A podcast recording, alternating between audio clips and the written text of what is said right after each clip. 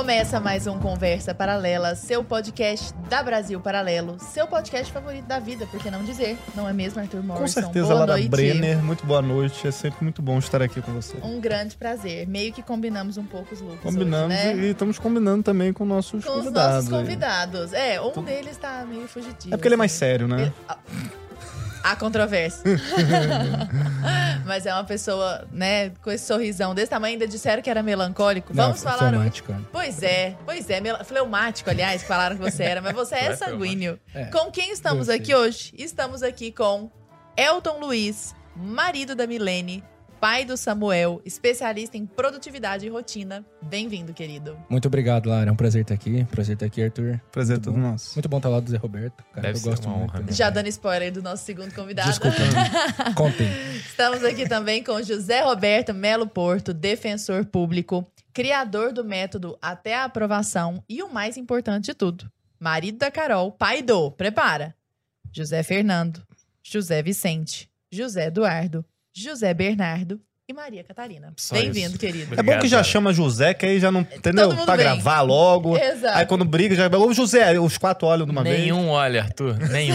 Esse é o que é mais impressionante. E aí, gente, obrigado. Ô, meninos, nós estamos aqui hoje para falar de rotina, organização, estudo, ordem. Basicamente, acho que se a gente puder escolher uma palavra, é ordem hoje, né? E o que nós percebemos é que esse tipo de conteúdo tem sido muito procurado. Vocês são muito demandados por isso. Eu sei porque eu vejo lá. É um engajamento surreal. Hoje eu tava vendo um post do Elton, tinha dez mil curtidas lá, das pessoas falando, cara, isso me ajudou muito e tal, para ajudar as pessoas a ordenar a vida, né? Então a gente percebe que existe hoje uma dificuldade muito grande de ordenação e de concentração. Por que que você acha, Zé, que tá assim hoje? Essa questão da ordem é interessante, né? Porque, na verdade, é... acho que tem uma desordem. Primeiro, natural nossa, né? Uhum. A gente tem a tendência para fazer as coisas erradas. Sim. Ah, hoje eu vou estudar muito, mas aí eu deitei para ver o Globo Esporte à tarde, acordei sete da noite. Por que que isso dá errado, né? Quem nunca, uhum. né? É, não, é, não sou eu, mas um amigo meu acontece isso. Ah, sempre, é sempre um amigo. E, então, isso é natural nosso. Então, tem uma desordem. Uma desordem interna, primeiro, né? A nossa vontade também está muito, tá muito fragilizada e muito dispersa, né? A gente está muito disperso hoje em dia, uhum. mais do que nunca. A gente mesmo que trabalha, que tenta Sim. ser ordenado, super produtivo, a verdade é que a gente se vê refém de, do feed, né? É. E uma completa desconcentração, assim. Quando vem aquele textão no feed, já dá mó preguiça, eu curto e rolo. Uhum. Eu acho que a gente está numa vida meio stories, assim. E agora aumentaram os stories, deixaram stories de dois minutos, Sim. parece um inferno. Uhum. Não acaba nunca o stories. É, saiu até um estudo do negócio do TikTok também, né? Que, que vicia. Vicia, o tal do algoritmo já deixa o cérebro, muda a conformação lá do cerebral e você já fica viciado, você não consegue nem sair daquilo. É, né? É o estímulo perde horas, hora, né? É, tem estudos que falam que é bom você estimular o cara num vídeo no YouTube a cada um ponto oito segundos, que aí você mantém a retenção. Então, se você isso. assistir alguns canais americanos, os caras fazem isso.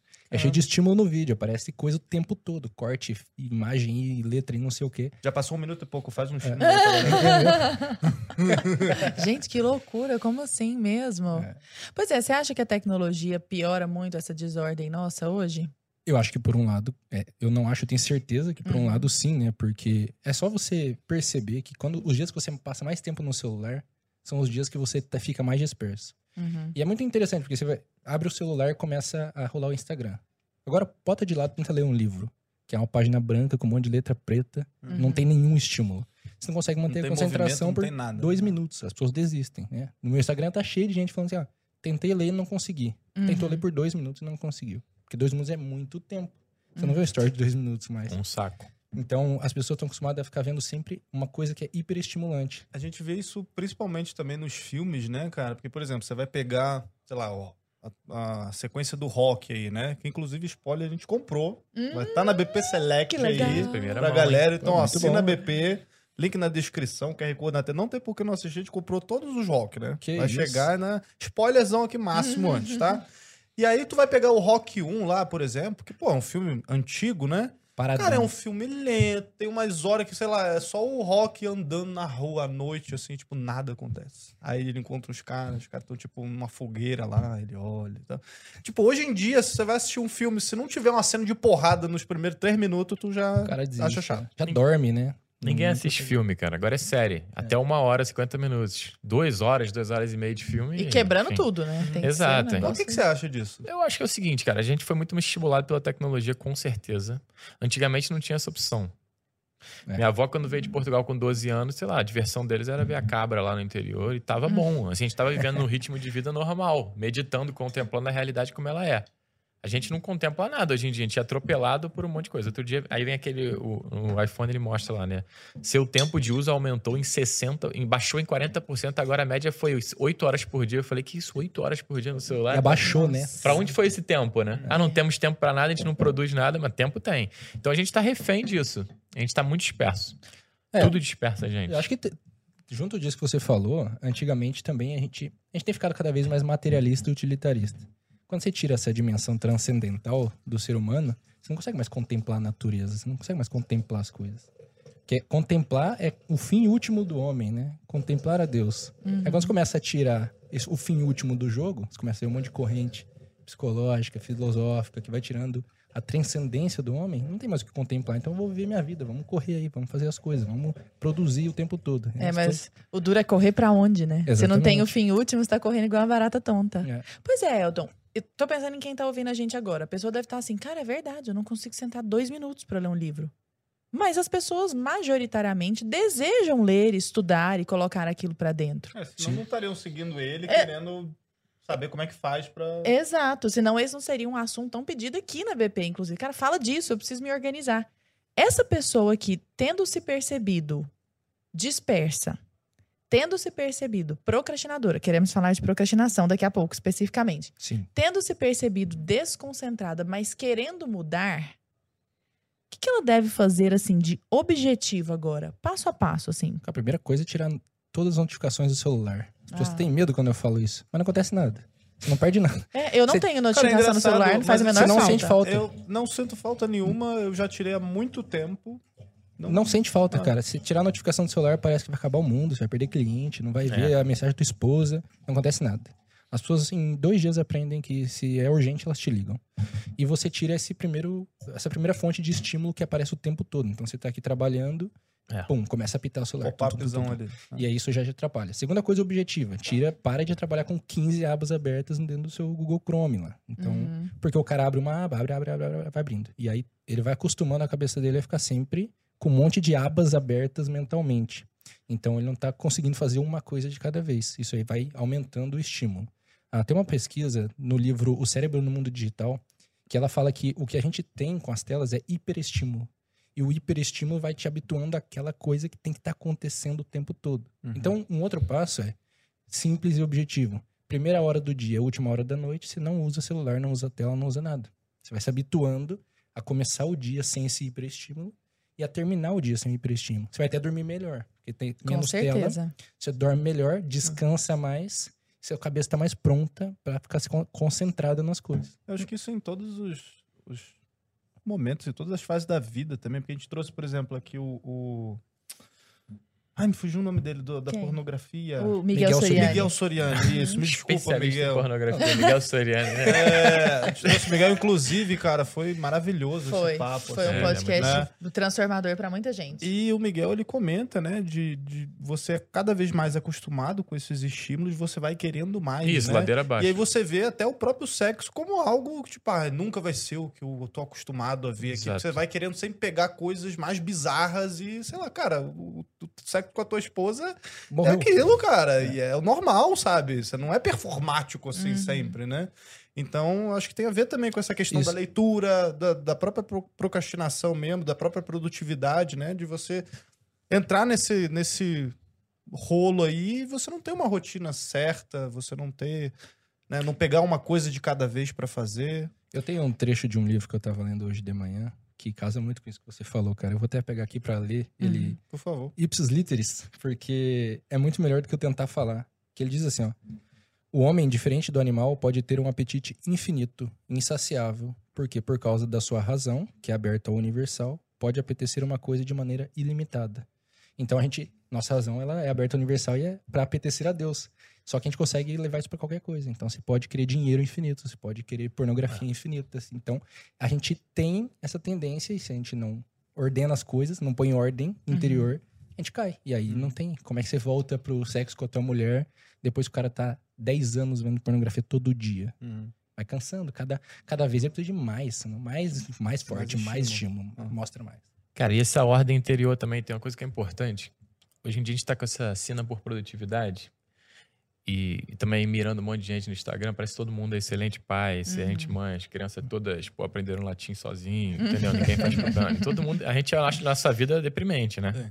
É... é Mas a gente tá com essa cena de por produtividade fazer um monte de coisa ao mesmo tempo. Eu né? só quero dizer que quem entra no seu Instagram acha isso, viu, Zé? É. Porque vê você, Carol, não, parece uma princesa, vê os meninos, os meninos lindos, tudo dando certo, tudo você defensor cor, público, tudo da mesma cor que a Carol coloca a mesma cor, acho o máximo isso.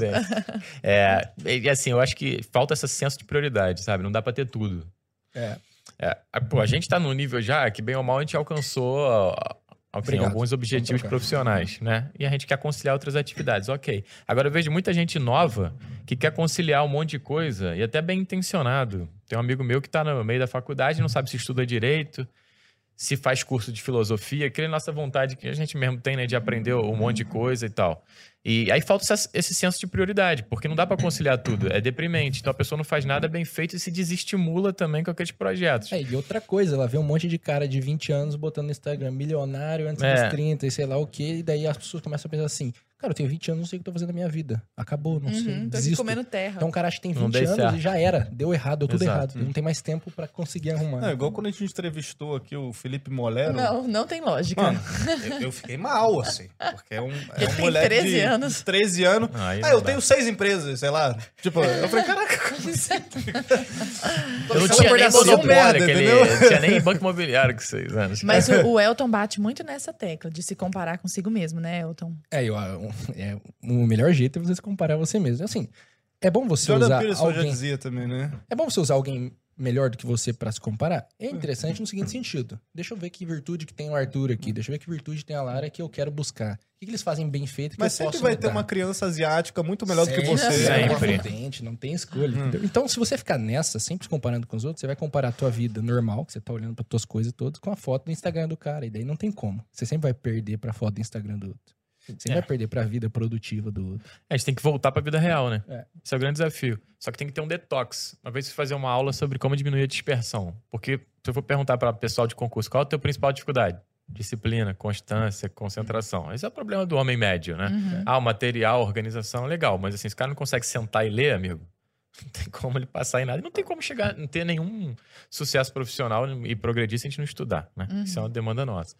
E aí, nesse dia que eu ia fazer essa live, chegou um livro lá em casa. Chegam muitos livros lá em casa da Amazon. Uhum. Tenho um certo dia. medo de estar pagando por isso. É. Mas chegou o um livro lá. Se você quiser ver uma baleia, esse é ótimo, Lara, recomendo. É. Aí eu, eu li o li, a Carol veio. Se você quiser. Se você quiser ver uma baleia. Esse é o nome do livro. Calma que você vai entender. é, e aí, assim, se você quiser ver uma baleia, abre uma janela, olhe para o mar e espere. Se passar um navio pirata, apesar do navio pirata ser muito desafiador, interessante, não olhe para o navio pirata, que pode ser que enquanto você olha para o navio pirata, você perca a baleia. E tinha vários muito exemplos bem. desse. Uhum. Se pega uma poltrona desconfortável, porque se a poltrona for gostosa e o lençol e o cobertor for quentinho, poltronas gostosas com o cobertor quentinho normalmente dão sono, e isso não vai ajudar em nada a ver a baleia. Caralho, é muito maravilhoso. Não, é muito bom esse livro, é sensacional, bom, isso é cara. Nobel. Vou comprar aí, esse de... livro. Aí depois vem assim, se tiver um pelicano, é... parado em cima do tronco, comendo os peixes, não olha pro pelicano, pode ser que você perca a baleia. Se você quiser ver uma baleia, aí ele fecha, abre a janela, olha pro mar, espera, espera, espera. Eu falei, é isso. Porque o cara quer passar no concurso, mas ele quer ter quarenta centímetros de braço. Uhum. O cara quer ser bom no direito, mas ele quer ao mesmo tempo ter uma base filosófica, metafísica magnífica.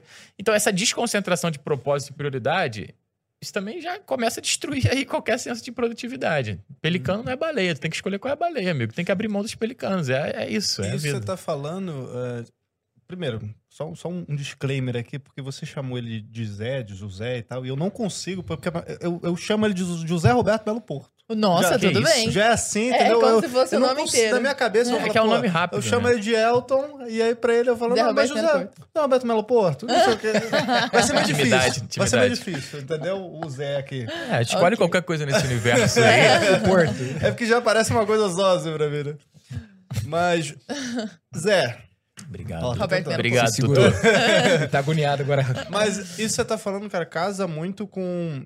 É, o que a gente vê também desses gurus de produtividade também, dessas coisas, a gente vê a galera falando, não, mas você tem que estudar, mas você também tem que reservar um equilíbrio tempo pra você. É tudo. Equilíbrio, equilíbrio é tudo. É a frase que mais e aí vai, você tem que ter a sua vida social também. É assim, a Zé. A virtude está no meio. Amigo, no meio de dois vícios, né?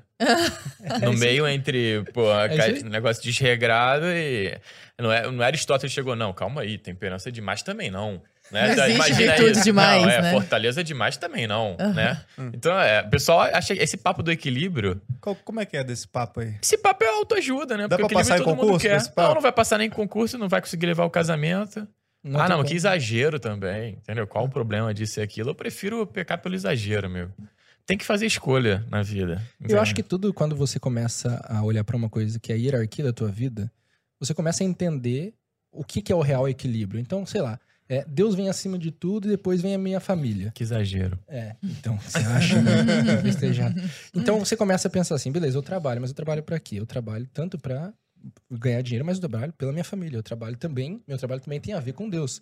Então, você começa a colocar a ordem e a hierarquia correta nas coisas, começa a perceber que, pô, se o concurso importa pra minha família, eu preciso me dedicar pra caramba. Não dá ah. pra eu fazer o concurso quarenta centímetros de braço e não sei o que, mais Aristóteles. Agora é a hora do concurso. Então esse ano é o ano do concurso. É sentar a bunda na cadeira e, e estudar. É que é passar. Chato, né? É mais legal de falar, não, equilíbrio, malha, viaja no carnaval. Uhum. Você pode fazer tudo isso, não sou eu que vou proibir. Mas assim, vai te atrasar, alguém tem que te alertar a isso. E sabe outra coisa também que eu acho interessante nessa live? Essa live interessante de concentração, porque tudo que eu não falei foi concentração no estudo. Porque a pessoa falar, quando eu vou estudar, eu sou desconcentrado. Não, amigo, você é desconcentrado não, vinte e quatro horas. É que na hora que você tá você em um papel tedioso, aí você percebe que você não tem concentração. Eu falei, entra no carro. Tem gente que entra no carro e liga a música. Uhum. Chega em casa e liga a T V. É isso aí. Uma vez eu fui na casa de um amigo meu, não tinha esse propósito. Abriu, ligou a T V, deixou lá no Sport T V rolando, tipo, a gente conversa. Qual o sentido? O cara tá habituado a ter um outro estímulo. Então entra no carro e não ouve mais música. Fica uma semana sem ouvir música no carro. Sabe? Vai pensar. Começa a acalmar, a acalmar também um pouquinho a tua alma, porque senão não tem como. É, tem um exercício que eu passo pra caramba pra galera, que é o seguinte, cara, pega uma frase que você ouviu, que você leu, que você gosta, sei lá, e todo dia fica dez minutos só pensando nessa frase. Fica pensando nela, sei lá, vou pensar nessa frase aqui. Passei um, eu passei um ano pensando na frase assim, caminhante não há caminho, caminho se faz ao caminhar. Percebi que tem um monte de coisa ali que não faz nem sentido nenhum, e percebi que tem várias coisas interessantes. Sim. Só que fica um ano, dez minutos por dia, se concentrando numa frase... Você vai aprender a se concentrar de algum jeito em alguma coisa, entendeu? Com certeza. Eu fiz isso é, com, com... Não deixe o urgente se sobrepor ao importante. Eu colei essa frase no, no, no meu... Justamente por causa disso. Porque eu tenho essa dificuldade de concentração contra a qual eu luto todos os dias. E eu consigo fazer as minhas coisas do dia a dia, apesar de mim mesma. Assim, é uma coisa impressionante. Eu luto com isso o tempo inteiro. E eu tô lá escovando os dentes. Não deixe o urgente se sobrepor ao importante. Não deixe o urgente... E aí, depois de pensar nisso muito e imaginar... Porque é engraçado, as coisas em abstrato, elas são muito menos palpáveis. Então, o que que significa não deixe o urgente se sobrepor ao importante? Acabou alguma coisa. Acabou o sabão em pó. Coisas aqui, do dia a dia. Acabou o arroz. São nove horas. Daqui a pouco tem que começar a fazer o almoço, por exemplo. A vontade é de sair e já comprar aquilo. Ficar apagando incêndio. A vida acaba virando isso. Um eterno apagar de incêndio. Só que antes de fazer essas coisas, eu vou estudar. Ou então eu vou trabalhar, eu vou entregar tal coisa. Porque eu tenho prazo para poder entregar tal coisa. Eu faço o negócio e entrego. Sabe? Depois que eu vou lá comprar o papel, o, o, o papel ou qualquer coisa que tenha acabado, assim. Isso me ajudou demais. E é justamente isso. Meditar naquela frase que estava ali. Muito tempo. Isso realmente ajuda, funciona, meditar posso provar. Meditar é fundamental. Eu nunca tinha meditado na vida. Meditar hoje é uma coisa que a galera adora. Epa, é. Pensa, já baixa a luzinha, sabe? Ah, e dorme. Mas meditar, assim, é considerar detidamente alguma coisa. Isso aí. A gente não faz isso. Nem oração. Porque o estudo é uma atividade da vida interior. É igual a oração, né? O cara não vai ter, ser um senhor estudioso e não consegue contemplar a vida, não consegue meditar. Normalmente hum. é o mesmo pacote. É, então, é engraçado isso. Tu pega o evangelho. Ah, vou fazer oração. Pega o evangelho. Uma parábola, pô, do semeador. Já ouviu mil vezes. Cara, dá pra tu ficar um ano na parábola do semeador. E não esgotar ela. Tem um primeiro versículo lá que é o seguinte. O semeador saiu a semear. Ninguém nunca prestou atenção nisso. Um dia eu li isso e falei, caraca, o semeador saiu a semear.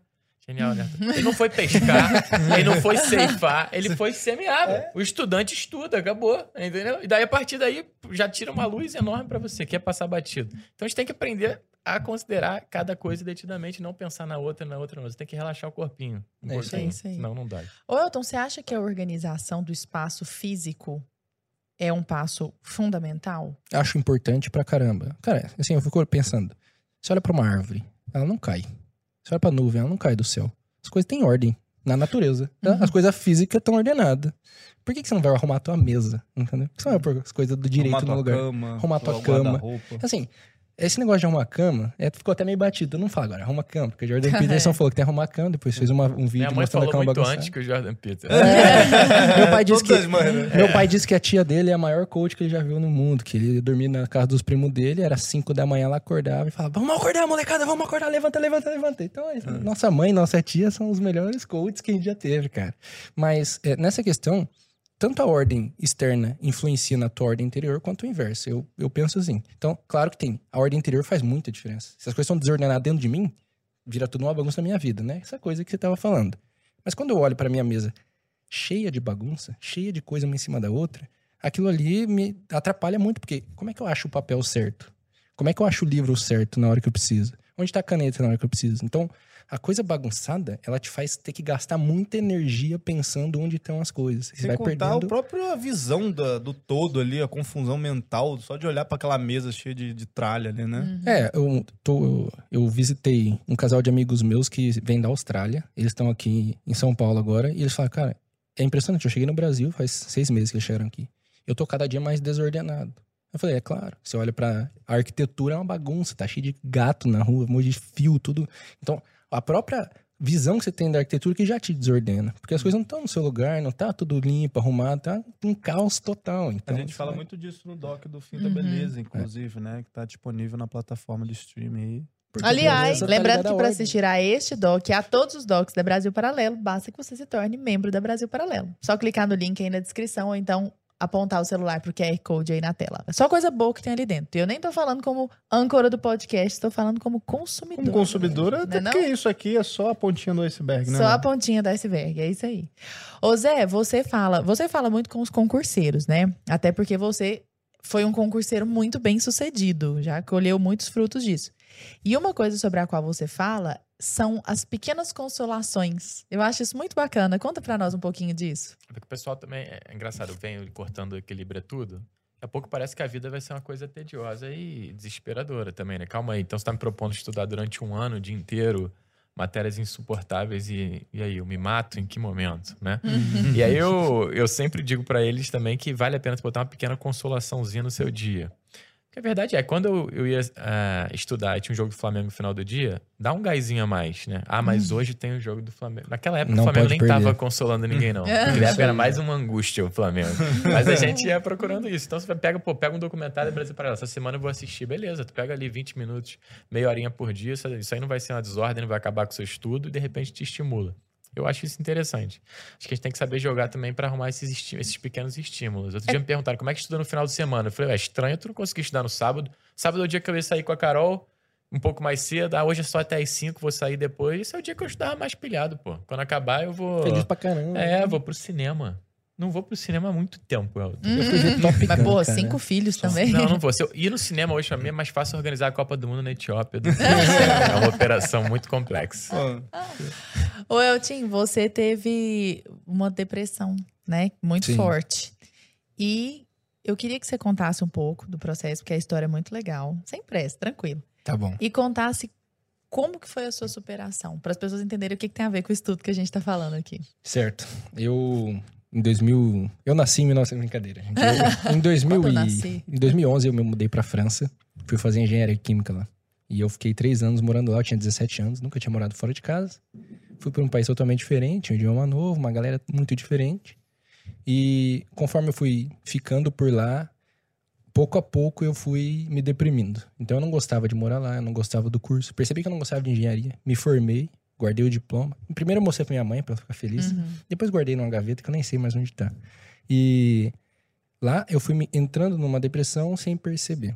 Até que um dia, em dois mil e quatorze, eu me toquei. Que eu tinha ficado seis meses sem ir na aula. Eu já não fazia mais nada.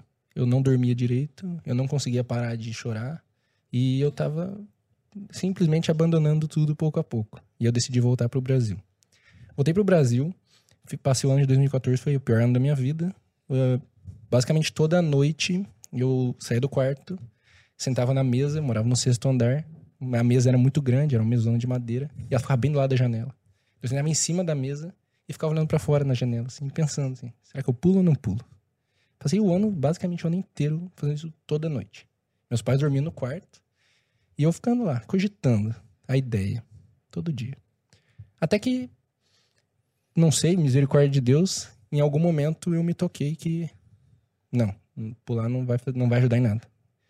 E aí, coincidentemente, pouco tempo depois, eu conheci um cara chamado Elton. Uhum. Que é filho de um amigo do meu pai.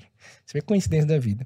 E esse cara chegou pra mim e falou assim, meu, vem aqui ler uns livros massa que eu tenho. Que eram uns livros de autoajuda, cara, de empreendedorismo. Assim, era tipo Pai Rico, Pai Pobre. Uhum. Segredos da Mente Milionária. E quando eu comecei a ler aqueles livros, eu sempre gostei de ler, mas quando eu fui, me mudei pra França, eu parei de ler, parei de fazer tudo. Comecei a ir só em festa de faculdade. Comecei a ver só um lado da vida que eu não conhecia. Com certeza contribuiu. Eu parei de ir na missa. Eu sou católico, eu ia na missa o tempo todo. Parei de rezar, parei de me importar com tudo que tivesse a ver com Deus. E foi nesse período que eu entrei em depressão. E aí, quando o Elton me indicou o livro, eu comecei a ler. Uh, eu abri o livro e eu comecei a ler coisas que eu nunca tinha ouvido. E comecei a vislumbrar uma possibilidade da vida que eu nunca tinha parado pra pensar. Eu tava fazendo Engenharia Química, um curso que eu odiava. Eu olhava pros meus amigos e eu não tinha nada a ver com nenhum deles. Era tudo uma galera que gostava de engenharia, uma galera muito diferente de mim, em todo lugar que eu tava. E eu não conseguia achar identificação com ninguém. Quando eu abri aqueles livros, eu comecei a ver, cara, tipo, dá pra empreender, dá pra fazer outra coisa. Eu não preciso estar fadado a ser engenheiro, que eu não acredito. Não sei, eu não sei porque eu nunca tinha parado pra pensar nisso, mas finalmente eu percebi, cara, a minha vida não tá fadada a isso aqui. Eu posso escolher outra coisa qualquer que eu quiser. Posso, sei lá, fazer psicologia se eu quiser. Posso estudar Aristóteles. Posso fazer concurso. E aí, aquilo começou a me dar um ânimo de viver de novo. Então, eu comecei a ler e eu comecei a encontrar possibilidades de fazer coisas na vida que eu nunca tinha enxergado. E a, quando eu percebi isso, foi no primeiro, eu sentei, e era Pai Rico, Pai Pobre o livro. Uhum. Quando eu percebi, dá pra sair da roda dos ratos, eu falei, cara, a vida é maravilhosa. Tem um monte de coisa a fazer. Eu uhum. que não tô vendo. Né? E aí eu comecei a ler livro desenfreadamente. Fiquei maluco por livro. Comecei a ler, eu, eu terminava... Esse, o Elton me emprestou três livros. Passou dois dias, eu cheguei e falei, eu li todos. Cadê os próximos? Ele ficou assim, duvido. Eu falei, não, li tudo. Fala isso aqui, isso aqui, isso aqui, isso aqui, isso aqui. Aí ele abriu o olho assim. Caramba! Me deu mais outros, outros lá. E eu comecei a comprar livro, comprar livro, comprar livro. E cada vez que eu ia lendo, eu ia percebendo que abriam-se novas possibilidades. C S. Lewis fala num livrinho azul bem legal sobre leitura que a cada livro que eu leio, a cada é, a boa literatura me faz me transformar em mil homens. E, ao mesmo tempo, continua a ser eu mesmo. A cada livro que eu lia, era, de fato, como se eu pegasse um pedaço de uma pessoa que escreveu aquele livro, ou de um personagem que está naquele livro. Cara, eu li Retrato de Dorian Gray. Como eu me identifiquei com Dorian Gray. Depois eu li O Médico e o Monstro. Como eu me identifiquei com o doutor Hyde. Então, eu fui lendo os livros e percebendo que, de fato, uma outra coisa que o C S. Lewis fala é cada livro abre uma janela. E as janelas que se abriam para mim traziam luz para dentro de uma coisa escura que estava dentro de mim. Uhum. E isso foi se estendendo a tal ponto que eu conquistei a minha esposa por causa de um livro que eu li. Uhum. Caramba. Uhum. Acredite ou não, eu li um livro que ensinava a conquistar mulheres. Ah, sério? Essa e... parte eu não sabia. Eu Milene. O que, que rasta, diria. O que rasta. Gado está nos ouvidos. Gado demais. Diria, o cara lê livro pra pegar mulher. Ele é. só diria isso. Ele não visse a, Milena, a Milene. Se ele visse a Milene, ele ia falar, cara, é. arrasou. Eu li esse livro e um dia depois... Mas do fui... Lewis esse também? O cara leu outro. A coletânea do Lewis... É. Lewis era gado? O nome desse livro era a, O Livro Negro da Sedução. Olha Uau. só. Eu era um... tá no Livro Negro da Sedução. Pô, esse aí é brabo. cinquenta Ações Cinzas já passou faz já tempo. Era, a galera de casa já melhor. tá no Google é. pesquisar. É esgotado. A venda essa semana explodiu desse livro. livro Ninguém entendeu encontra. nada. Eu não sei onde tem esse livro. É um P D F que um amigo meu falou, cara, lê que é da hora. Daí eu li. Um dia depois eu fui numa balada. E a primeira... Quando eu entro na balada, eu olho, tá a Milene sentada. Sorte dela. Se ela tivesse atrás, ela não estaria nem casada contigo. Cara, e aí eu falei... Eu olhei pra ela e falei, meu Deus, mulher maravilha. Nunca vi uma mulher linda desse jeito. Eu vou testar esse livro. E aí? E, e aí, aí eu... Não, mas antes disso, você falou assim, eu vou casar com essa mulher. Não, quando eu... Eu, eu, eu, é impressionante. Eu pedi a Milene em casamento praticamente em menos de vinte e quatro horas que a gente se conheceu. Ela ficou meio assustada. É louca essa história, né? É. Mas é verdade. É verdade. é, eu, eu olhei pra ela e falei... Ainda bem que ela ficou meio assustada, né? É uma pessoa normal. Normal. normal eu né? que não era normal. Mas calma que piora. É, eu olhei pra ela e falei, cara, é essa mulher aqui. Não sei porquê, mas...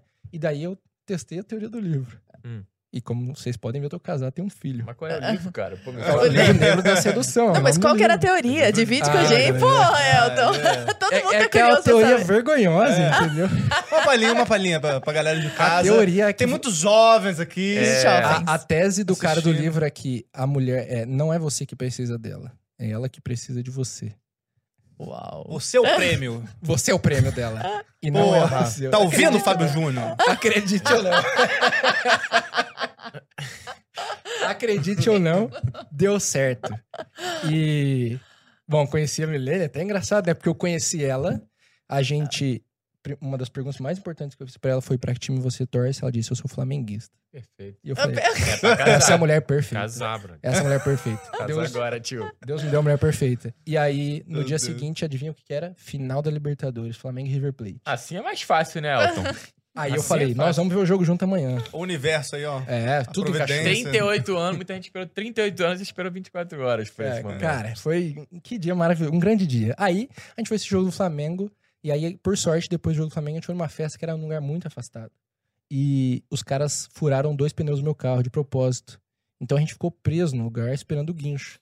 E aí foi quando eu me declarei pra ela. Então ela ficou assustada, mas não tinha pra onde correr. Mas peraí, nesse, nesse jogo aí, o, o Gabigol, ele decidiu no, nos últimos minutos. O melhor lá. jogo da minha vida, Você cara. também não levou tem... os últimos minutos pra poder decidir aí, pedir a mão dela? Como é que foi? Não, cara, eu já tava decidido do dia... Da hora eu comecei a conversar com ela, eu já sabia que era essa mulher, cara. É inacreditável, não sei te explicar. Era ela, entendeu? E de fato foi. E de fato foi. Fui pra, eu fui até a Europa de novo pra ficar mais perto dela. Que ela... Aí pegou o livro, rasgou? Não, peguei aquele livro e falei, agora esquece, não precisa mais disso, já me serviu. Você vê como é que o livro funciona. Uhum. Então, cara, é, eu comecei primeiro entendendo possibilidades da vida. Depois eu comecei a mudar algumas coisas na minha vida por causa das li... dos livros que eu lia. Eu consegui conquistar uma mulher, mas melhor ainda do que isso, que vamos tiver. Amor, eu te amo. Mas melhor ainda do que isso, eu reencontrei Deus por causa dos livros. Então, em dois mil e vinte, eu comecei a ler A Vida Intelectual, uhum. Imitação de Cristo e Confissões de Santo Agostinho. E quando eu li aqueles livros, eu entendi... Quando eu li A Vida Intelectual, eu entendi uma coisa. Do Sertillanges, né? Do Sertillanges. Eu entendi. O estudo só pode me levar a um lugar. A Deus. Se eu estudo buscando a verdade, honestamente, eu, tô, eu quero honestamente aprender. É, é claro. inevitável que eu chegue a Deus. Não tem outro lugar. Esse é o fim do estudo. Lendo aquele livro eu percebi isso. Eu falei, pô, então eu preciso, preciso voltar a, sei lá, vou rezar, vou conversar com Deus, não sei. Eu fiquei em dúvida do que fazer.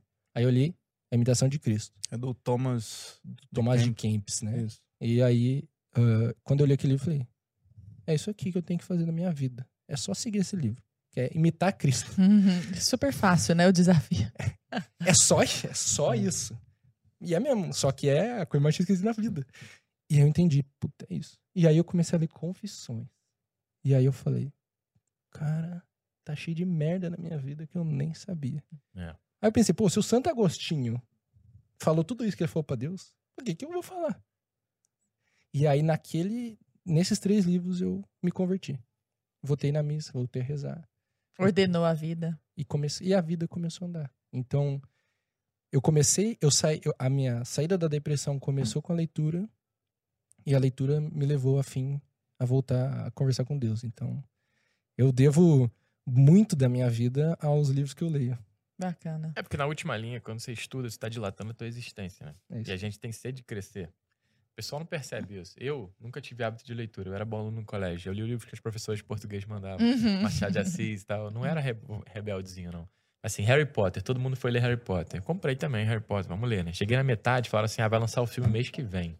Ah, deixa quieto. Aí eu falei, pô, também não vou largar o, o livro pela metade, né? Aí eu falei, eu vou ler só as falas da segunda metade e acabei. Uhum. Meu irmão leu os sete, eu li só o primeiro e esperei o filme. Você pulava e lia as falas? Só as falas. Ah, não, Zé, nunca vi isso. É bem mais rápido.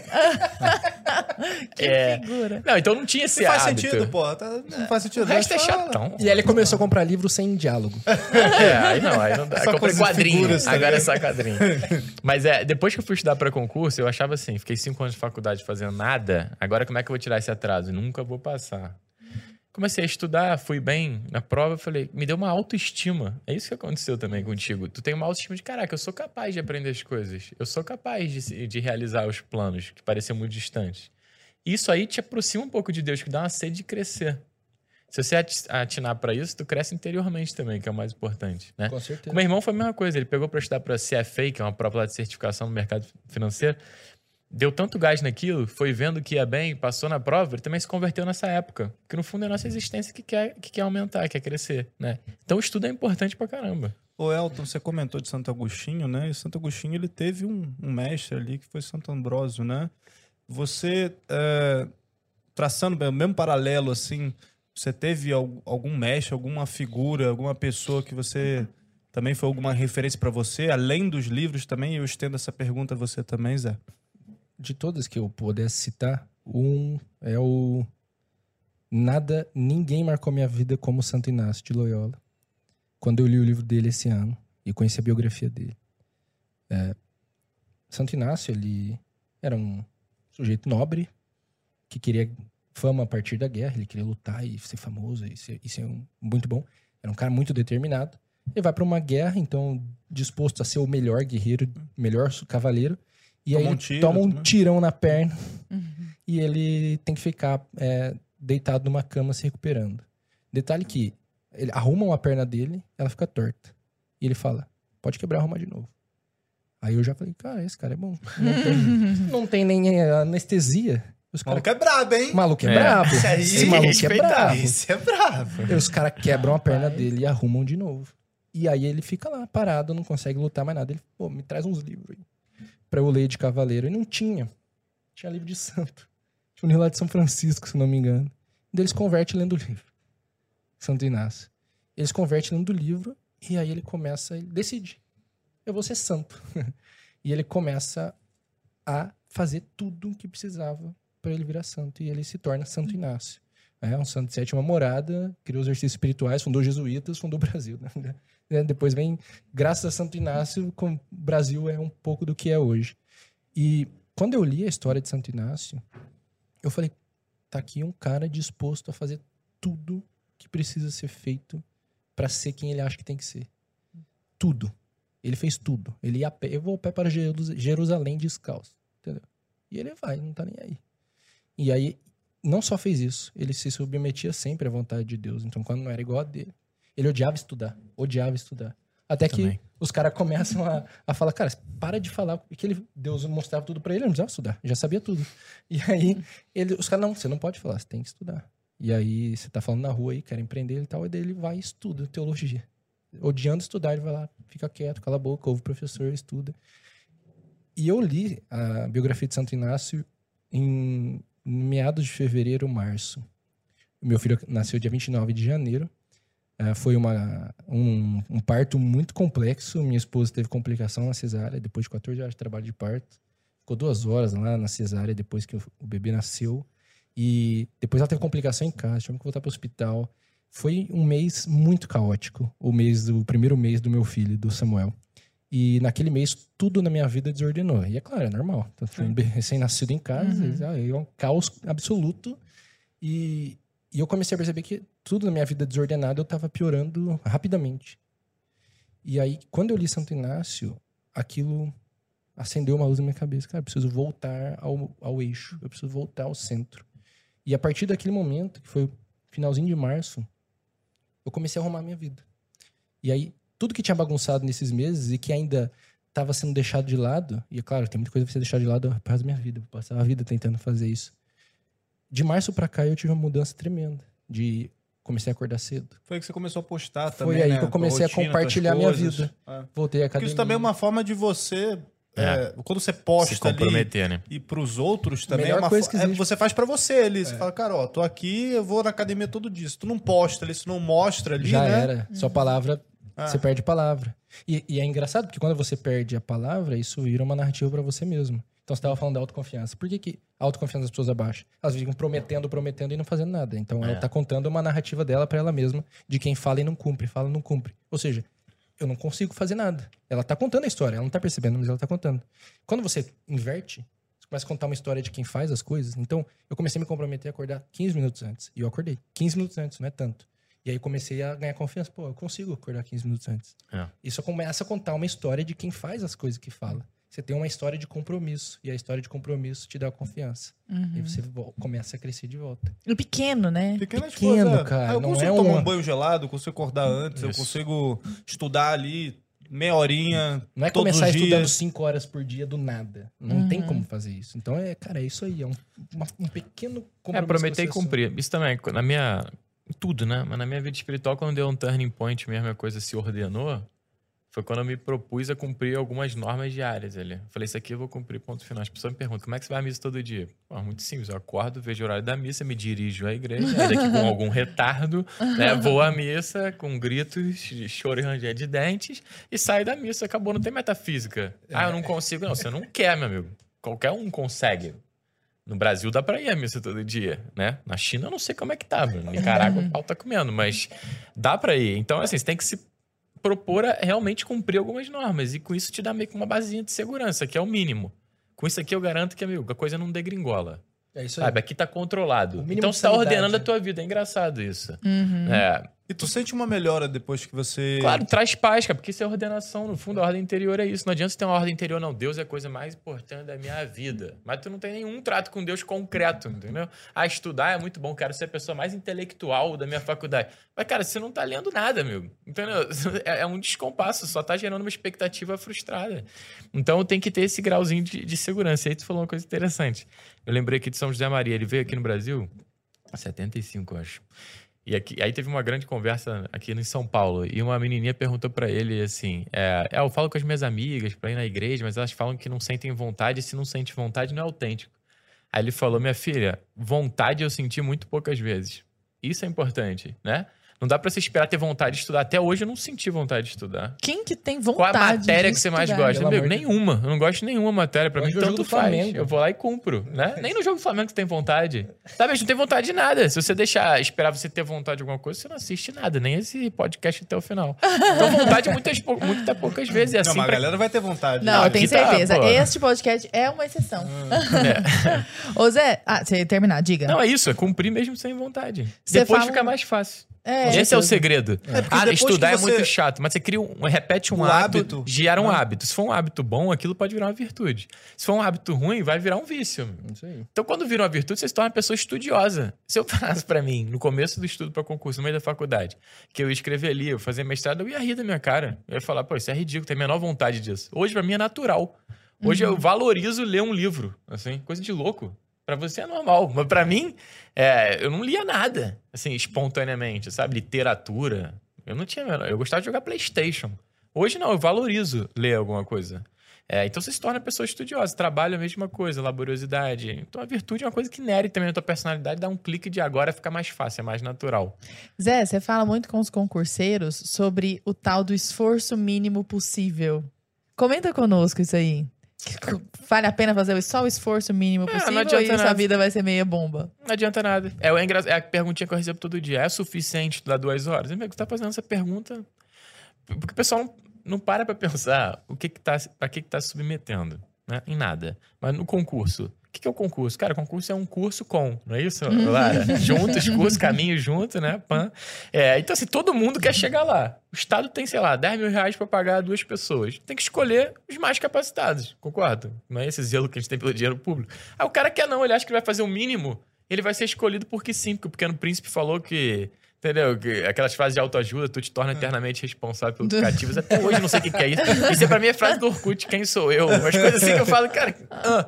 Botava no status lá do, do é. Messenger. Tá Era pra M S N Plus, sabe? É, embaixo tu botava o nickzinho colorido. Então, é... Nossa, o jovem que tá ouvindo esse podcast tá não entendeu isso. Porra. O status do M S N é que você ficava entrando e saindo pra aparecer pra você. É. Boa, grande e ausente, tempo. E ausente, pra não saber se você tava mesmo ou não tava ausente. E aquele negócio, você clicava e aparecia, sei lá, uma mulher batendo um negócio na tela. Chamava um que peidava também. Tremia a tela inteira que dava uma série. Chamaram atenção. Chamaram atenção, isso dá vontade. Essa é braba, hein? Também quis acabar. Saudades, Deus época céu. Boa. Nossa geração era muito, né? Isso, isso não era Orkut, não. Isso era Mirk. Isso era M S N. M S N? Ah, tá. Tô confundindo. Desculpa. O Mirk é mais velho. Sou... A Lara é... tava estudando. Eu acho que eu sou a mais velha dessa mesa, né? Não sei. Não sei gente, quantos anos nisso. Vocês têm? Eu tenho vinte e oito. vinte e oito? Ridículo. Ah, quantos anos você tem? Zé?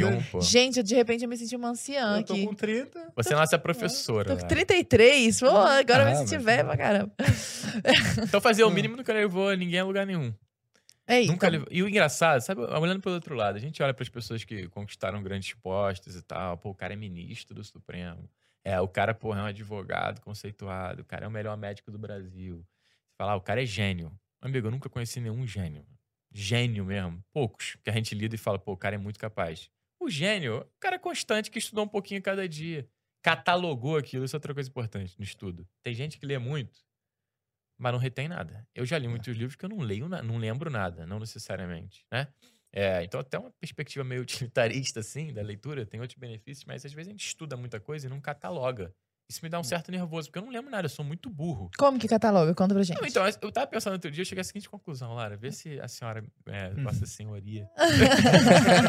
é muito Pô, fino. Todo, é, todo estudo... senhora e corrigiu rapidinho. É, senhorita, né? Senhorita. Não, tu é senhora, senhora, tá casada, pô. Casada. Ah, pô. Que lê mais, ó.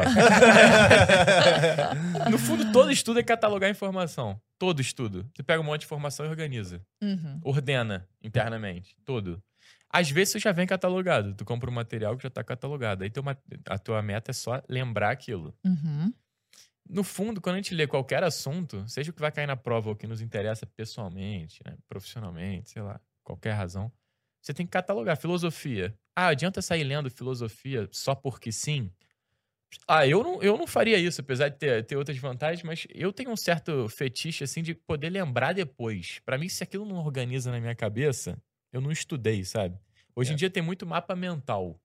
É o, é o drama da nossa geração. Na minha época hum. não tinha essas atrocidades. Agora é mapa mental. A pessoa vende os mapas mentais. Mapas da fulana. Vende dois mil reais os mapas. Ah, os, um amigo meu virou pra mim e falou o seguinte. Já viu isso aqui de mapa mental? Você vai pegar as informações, distribuir com um desenho bem colorido. Faz umas árvores no meio ambiente e tal. Se você lê hoje, amanhã, quarenta e oito horas, sete dias, você nunca mais esquece. Falei, irmão... Faz com qualquer coisa. Se fosse nunca mais esquece, São Tomás de Aquino teria percebido e teria falado, ó, oh, se tu fizesse aqui essa bandinga aqui, tu nunca mais esquece. Não existe isso. Então, assim, o mapa mental, mas ele tem uma premissa certa, o mapa mental, que é organizar as ideias hierarquicamente. Tu vai abrindo um balãozinho, tem outro depois. Ninguém faz isso. Esse é um ponto importante do estudo. É, mas você pode fazer numa folha de papel. Pode fa... Não, mas na verdade esse mapa tem que ser mental mesmo. Quando você lê alguma coisa, você tem que ter a clareza. Esse assunto tá dentro do quê? Por que a gente não faz isso? Porque a gente não medita mesmo. Li um capítulo, parou. Amigo, onde tá? O que que eu li? E o que tá dentro do quê?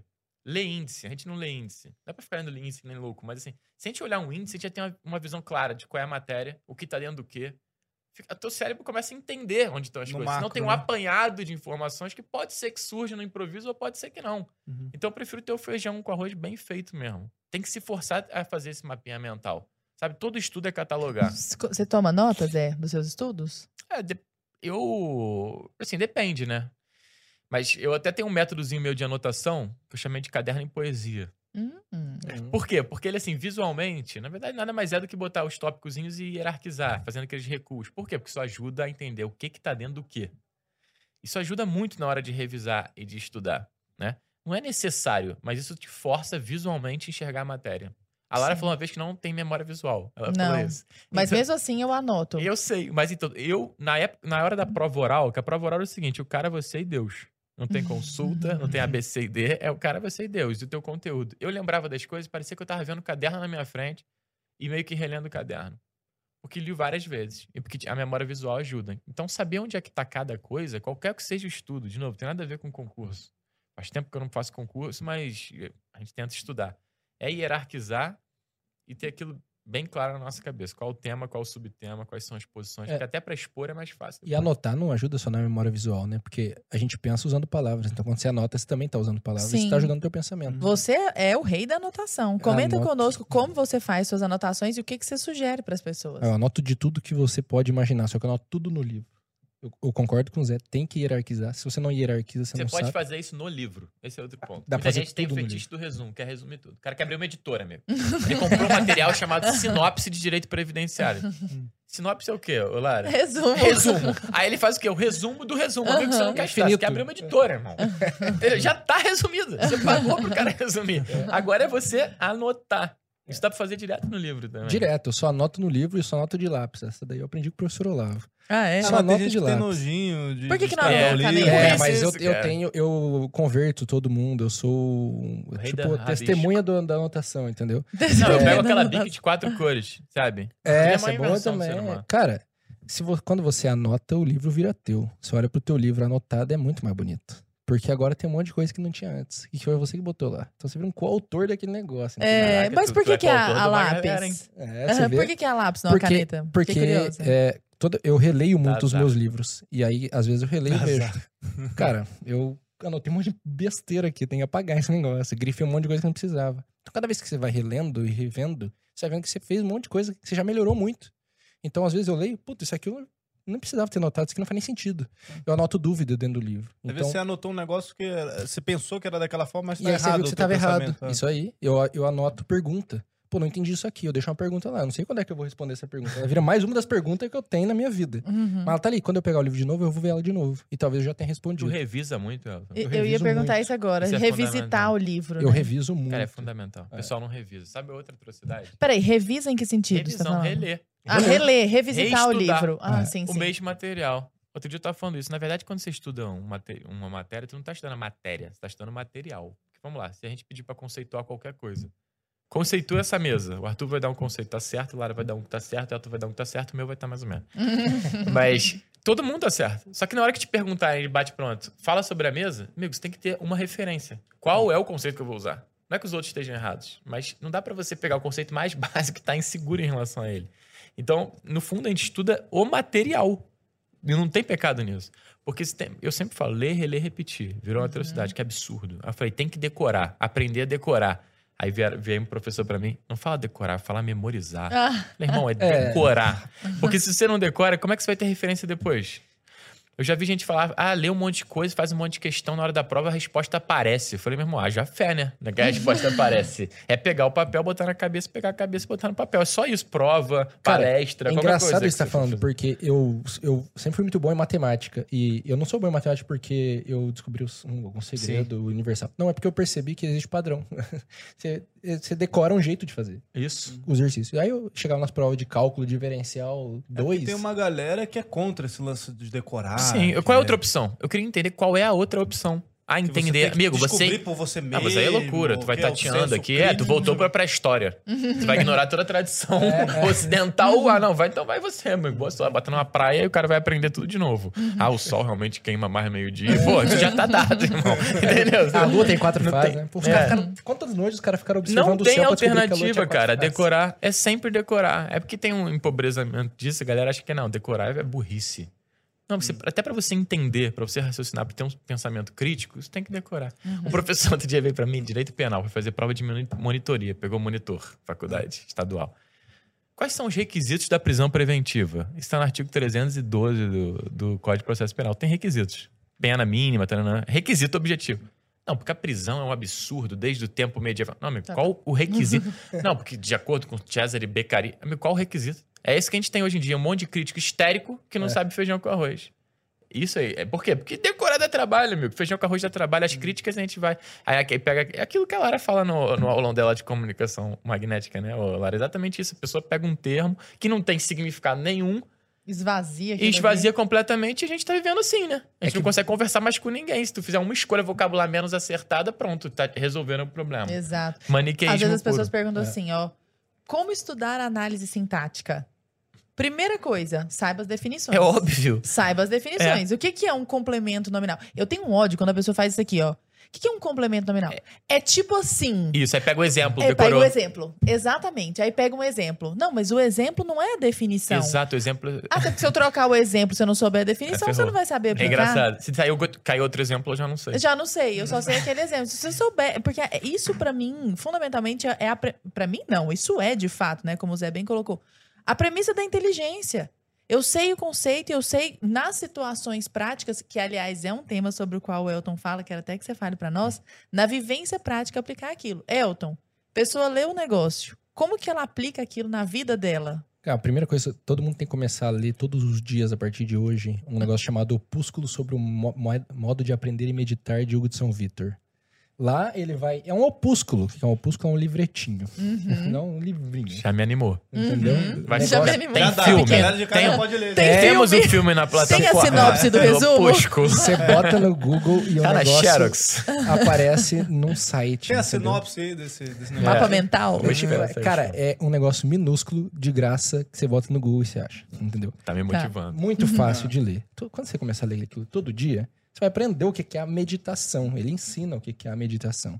Mas, de uma forma muito prática, a gente faz um exercício quando a gente está lendo, né? Você pega, pega aquele monte de palavra e você abstrai. Bota tudo na cabeça. Abstrai, tudo abstração. Você tem que fazer o exercício inverso depois. Que é, agora eu vou pegar toda essa abstração e vou transformar em coisa concreta de novo. Entendeu? Então, não adianta o cara ler Aristóteles. Ah, o Aristóteles está falando da ordem. Só que a pia dele tá suja. Uhum. Pô, você não lava a louça, entendeu? Você deixa acumular três dias. É isso que você... Isso que é você perceber. Você fica pens... Eu tive que ficar pensando nisso muitos dias. Uhum. Inclusive, a louça é um exemplo real. Fiquei pensando, ordem, ordem, ordem, ordem, ordem. Eu olhei pra pia. Caraca, velho. Nenhuma noite eu lavo a louça. A gente dorme com a louça suja todo dia. Uhum. Mas sabia que se deixar a louça suja, experimenta. Deixa um tempo. Uma hora ela, ela, fica, ela desaparece. Sério, faz esse experimento. Ah, com cinco filhos, eu acho que sim. É. Não, mas eu lavo todo dia. Mas você à noite. Precisa ser casado pra isso acontecer. É, não, isso aí. É. Eu não sei como é que acontece. Ou você é casado, você tem cinco filhos. É igual é aquela poeirinha preta que às vezes aparece nos móveis em cima, assim. Some. Você some é do nada, né? Entendeu? É impressionante. Tem que ter um pouquinho de fé também. Até Aristóteles, eu acho que falou isso também. É, tá. Tinha lá, tem a fé. Santo né? Agostinho deve ter escrito alguma coisa. É, deixais a louça que ela te lavará. Mas é porque a galera, ela tem... Você tava comentando, Elton, né?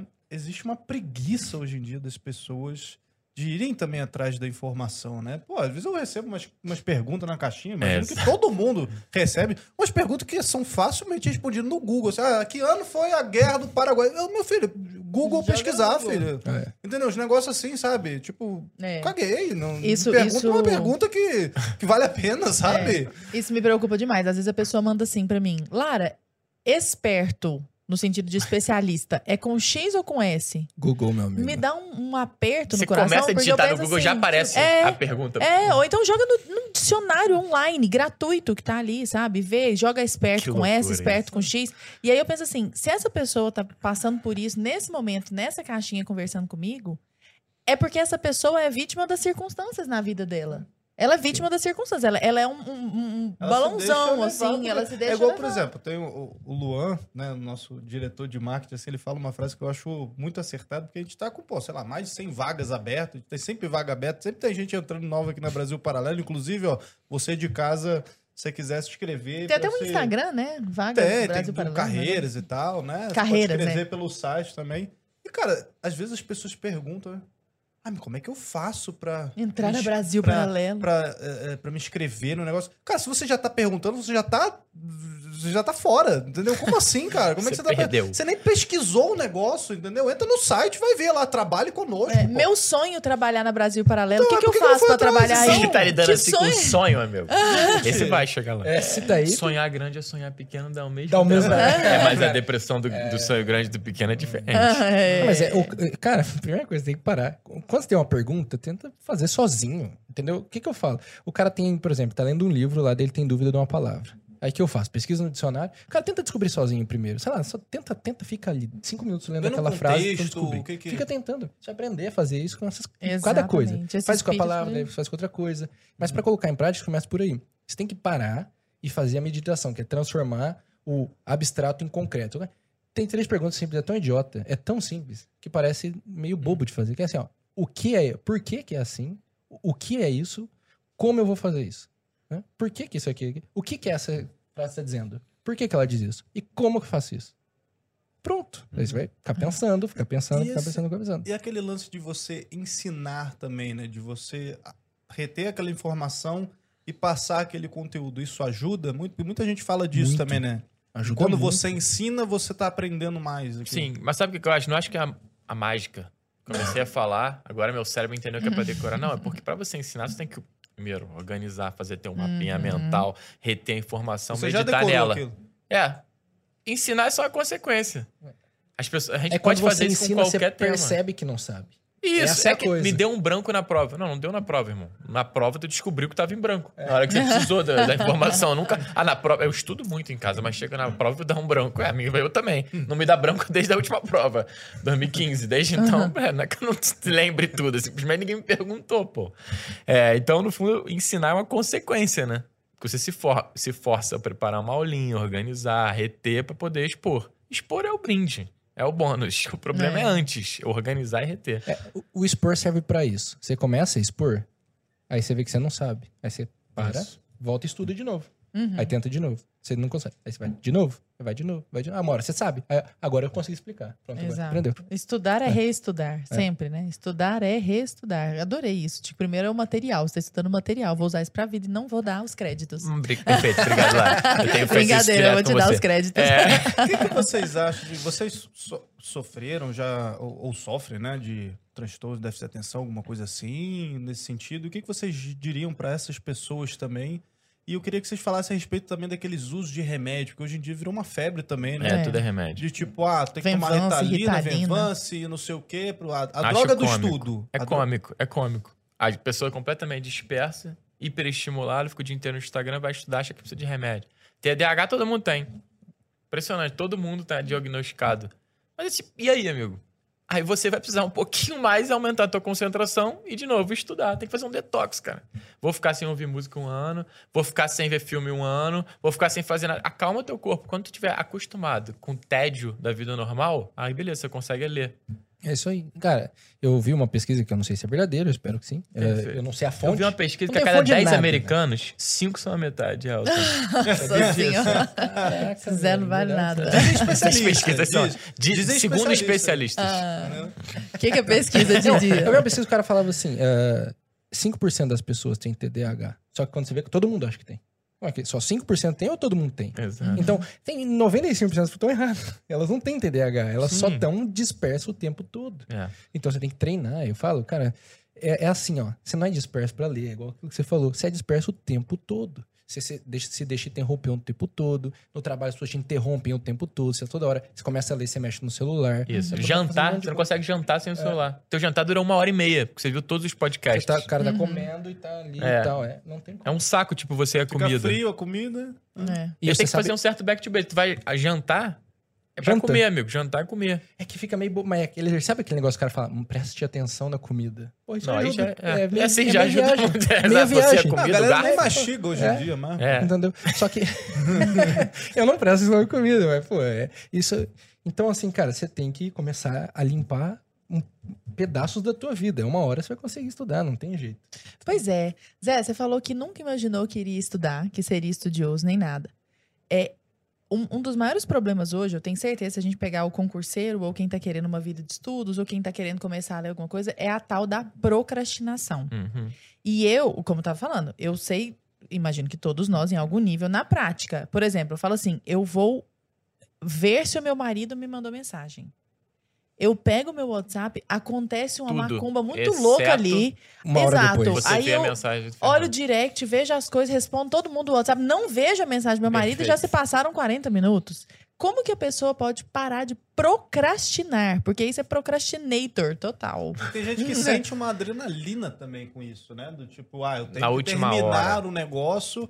Ah, mas é só semana que vem. Aí o cara vai fazer na véspera, aí no, naquele tesão isso, ali, daquela isso. adrenalina, dá um pico assim, aí o cara resolve. É, o cara é a vive síndrome da seleção de dois mil e seis. Desses picos de adrenalina. Maior é. seleção da história, vamos ganhar. Na, na hora lá a gente ganha, ninguém treinava, criança no negócio, hum. família, tá, Ronaldo, Adriano, quadrado mágico. Aí deu a hora, meu amigo, veio o gol do... do... do Henry, acabou, não teve gol. Na hora a gente resolve. Vivendo improviso. Vivendo improviso nunca levou ninguém a lugar nenhum, meu. Cristiano Ronaldo não vive no improviso. Uhum. O cara treina, brother. É, eu acho uma autoestima sensacional. O cara achar que no improviso eu vou lá e resolvo. Na véspera eu resolvo. Tenho um trabalho pra daqui a quatro meses. Significa que eu tenho três meses, três semanas de férias e uma semana pra fazer o trabalho. Ele respondeu a pergunta... Procrastinação com... Procrastinei pra caramba. É, exato. Ainda até agora não respondi. Né? Meio, meio... mas diga. Não, é, respondeu sim. Mas isso é interessante. O pessoal fica assim, ah, eu preciso parar de procrastinar. Tem umas palavras que começam a me irritar uhum. também. Uhum. Procrastinação é uma delas, uhum. como é que é? Empatia. Antifragilidade. Não, empatia, empatia eu nem pronuncio mais. Antifragilidade. O pessoal pega umas coisas assim e acha que, pô, entendi a vida. Procrastinar. Procrastinar é enrolar. Tem duas opções. Não tem metafísica nisso. Ou você faz ou não faz. Simples assim. Tá na beira da piscina. Pô, será que eu entro? Será que tá gelada? E se eu entrar aos poucos? Aí bate a aguinha aqui. Mas será que a sunga tá apertada? Será que eu boto uma touca? Pé de pato? Ah, tá na hora, vou embora. Meu, tá na beira da piscina, você joga na piscina. Acabou. Não tem metafísica. Então as pessoas têm que falar, amanhã eu vou fazer. Que horas você vai fazer? E na hora fazer. Tem que entender que é uma escolha, cara. Tem que doer. Não fiz. Não é tudo bem, não fiz. É o que eu falo com longo prazo. Ah, eu estudo para concurso, é um negócio de longo prazo. Meu amigo, não existe longo prazo. Longo prazo igual, depois eu resolvo.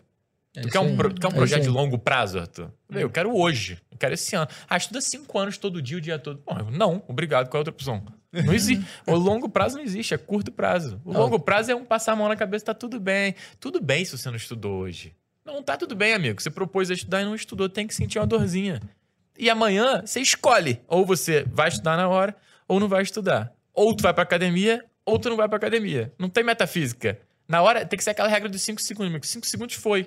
Essa não é... pensa, faz. Essa é a forma de parar de procrastinar. Não, cara, é muito real. Uma coisa que ajuda muito é você ter uma pequena rotina no teu dia. Hum, legal, por rotina. A, por isso que a parada da rotina matinal ficou meio idiota. Bom também. Dia pro sol. Acorda às cinco horas, gratidão. Vou pensar em gratiluz. Pelo amor de Deus. Não, é... Cara... Por que que ajuda a ter uma pequena rotina no começo do dia? Porque você começa a ter uma coisa a qual você é obrigado a fazer no mesmo horário todo dia. Então, cara, todo dia eu faço a exata mesma coisa nas primeiras duas horas do dia. Só que eu comecei a fazer a exata mesma coisa nos primeiros dez minutos do dia. Não comecei com duas horas. Uhum. Comecei arrumando dez minutos. Ó, eu vou levantar, eu vou escovar o dente, eu vou tomar um banho e vestir minha roupa. Eu vou fazer isso todo dia. Começa por aí. Desafiador, né? É, desaf... ultra desafiador, entendeu? E é o Ih, banho quentinho. Coisa. Pra uma Faz... galera aí de casa... A dente não tem como, não. E é o banho quentinho ainda, não é nem o banho gelado, entendeu? Então, quando você... Eu tenho uma tese... Eu tenho uma tese. É o que você, você ordena. O começo e o fim, você começa a arrumar o meio. Então, eu ordeno o começo do dia e o fim do dia. Eu só faço isso. Eu não, eu não, meu dia inteiro, não sei o que acontece. Ele, se, ele dá certo. Por quê? A primeira... Depois daqui você nem sabe o que você vai fazer. Não faço ideia. Mas hoje tu sabe. Não, mas agora eu sempre que você vai junto, porque a Lara sabe. Eu sempre tenho alguém que sabe eu que me fala. No meio. Não, eu acordo, eu faço as exatas mesmas coisas do mesmo jeito todo santo dia. Ah, dá um cara. Exemplo. O que, que você faz? Eu acordo, eu boto meu chinelo, escovo meu dente, tomo banho, volto, penteio o cabelo, que eu não tenho muito, penteio a barba, que eu tenho mais do que o cabelo. Tu vou pra a cozinha... Barba, Vou pra cozinha... Esse ninho de rato aqui que tá na minha cara, não dá nem pra pentear. Impenteável. Vou pra cozinha, boto o whey no copo, boto água, subo pro escritório, rezo. Depois que eu rezo... Tu reza tomando whey? Eu tomo whey e rezo. Então é isso que tá eu me faltando. Bravo. É bravo. O whey, cara. É o whey potente do Fa... Padre Fábio de Melo. É, é o padre... O espírito de não, Marcelo do, do Marcelo Rossi. É padre Marcelo Rossi, cara. É, Marcelo Rossi. Cara, todo dia, eu só faço isso todo dia. E aí, então é isso cara, que tá faltando. E aí eu faço isso, e no fim do dia eu só esse tenho é um uma detalhe. Coisa. Deixa eu anotar isso aqui. Eu leio o livro, eu sei, agora eu vou parar tudo. A última coisa que eu faço no dia, eu tenho que ler o livro. Então, eu sempre termino o dia lendo um livro. Às vezes eu leio meia hora, às vezes eu leio quinze minutos, eu leio uma hora. Mas todo dia eu vou parar, o dia vai acabar assim. Então eu sei como ele começa e como ele termina. Isso ajuda a parar de procrastinar, por quê? Você começa a ter uma rotina fixa e... Tem um cara que falou uma frase, dessas frases da vida, que eu também decorei pra falar aqui no podcast. Eu decorei três frases.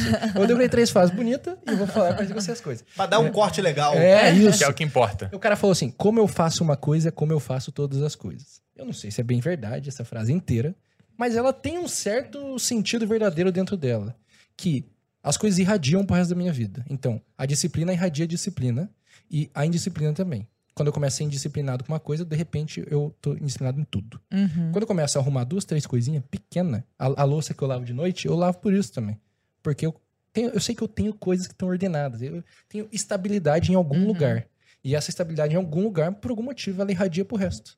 E aí eu começo a ter ordem nas outras coisas. Eu tenho tudo? Óbvio que não. Tenho procrastina um monte de vezes. Só que você vai...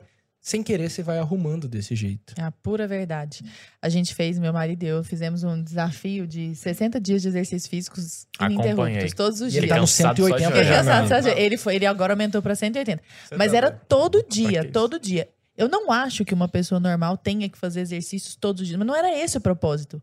O propósito era chegar e falar assim, eu consigo. Isso aí. Isso Exato. significa que se eu não for, ou se eu não fizer alguma coisa, é porque eu não quis. Isso. Ou eu não, não priorizei aquilo, porque na hora que eu decidi priorizar, saiu. Cara, é assim, ó, você tropeça agora, bate o dente no meio fio e quebra o dente da frente. Você vai arrumar tempo, não é? Você vai arrumar, velho. Você vai arrumar dinheiro, você vai arrumar tempo, você vai arrumar o que for pra arrumar teu dente. Entendeu? Exato. Então é tem urgência, tá faltando, tem urgência. Por que o cara não cumpre a promessa, a promessa que ele faz no ano novo, né?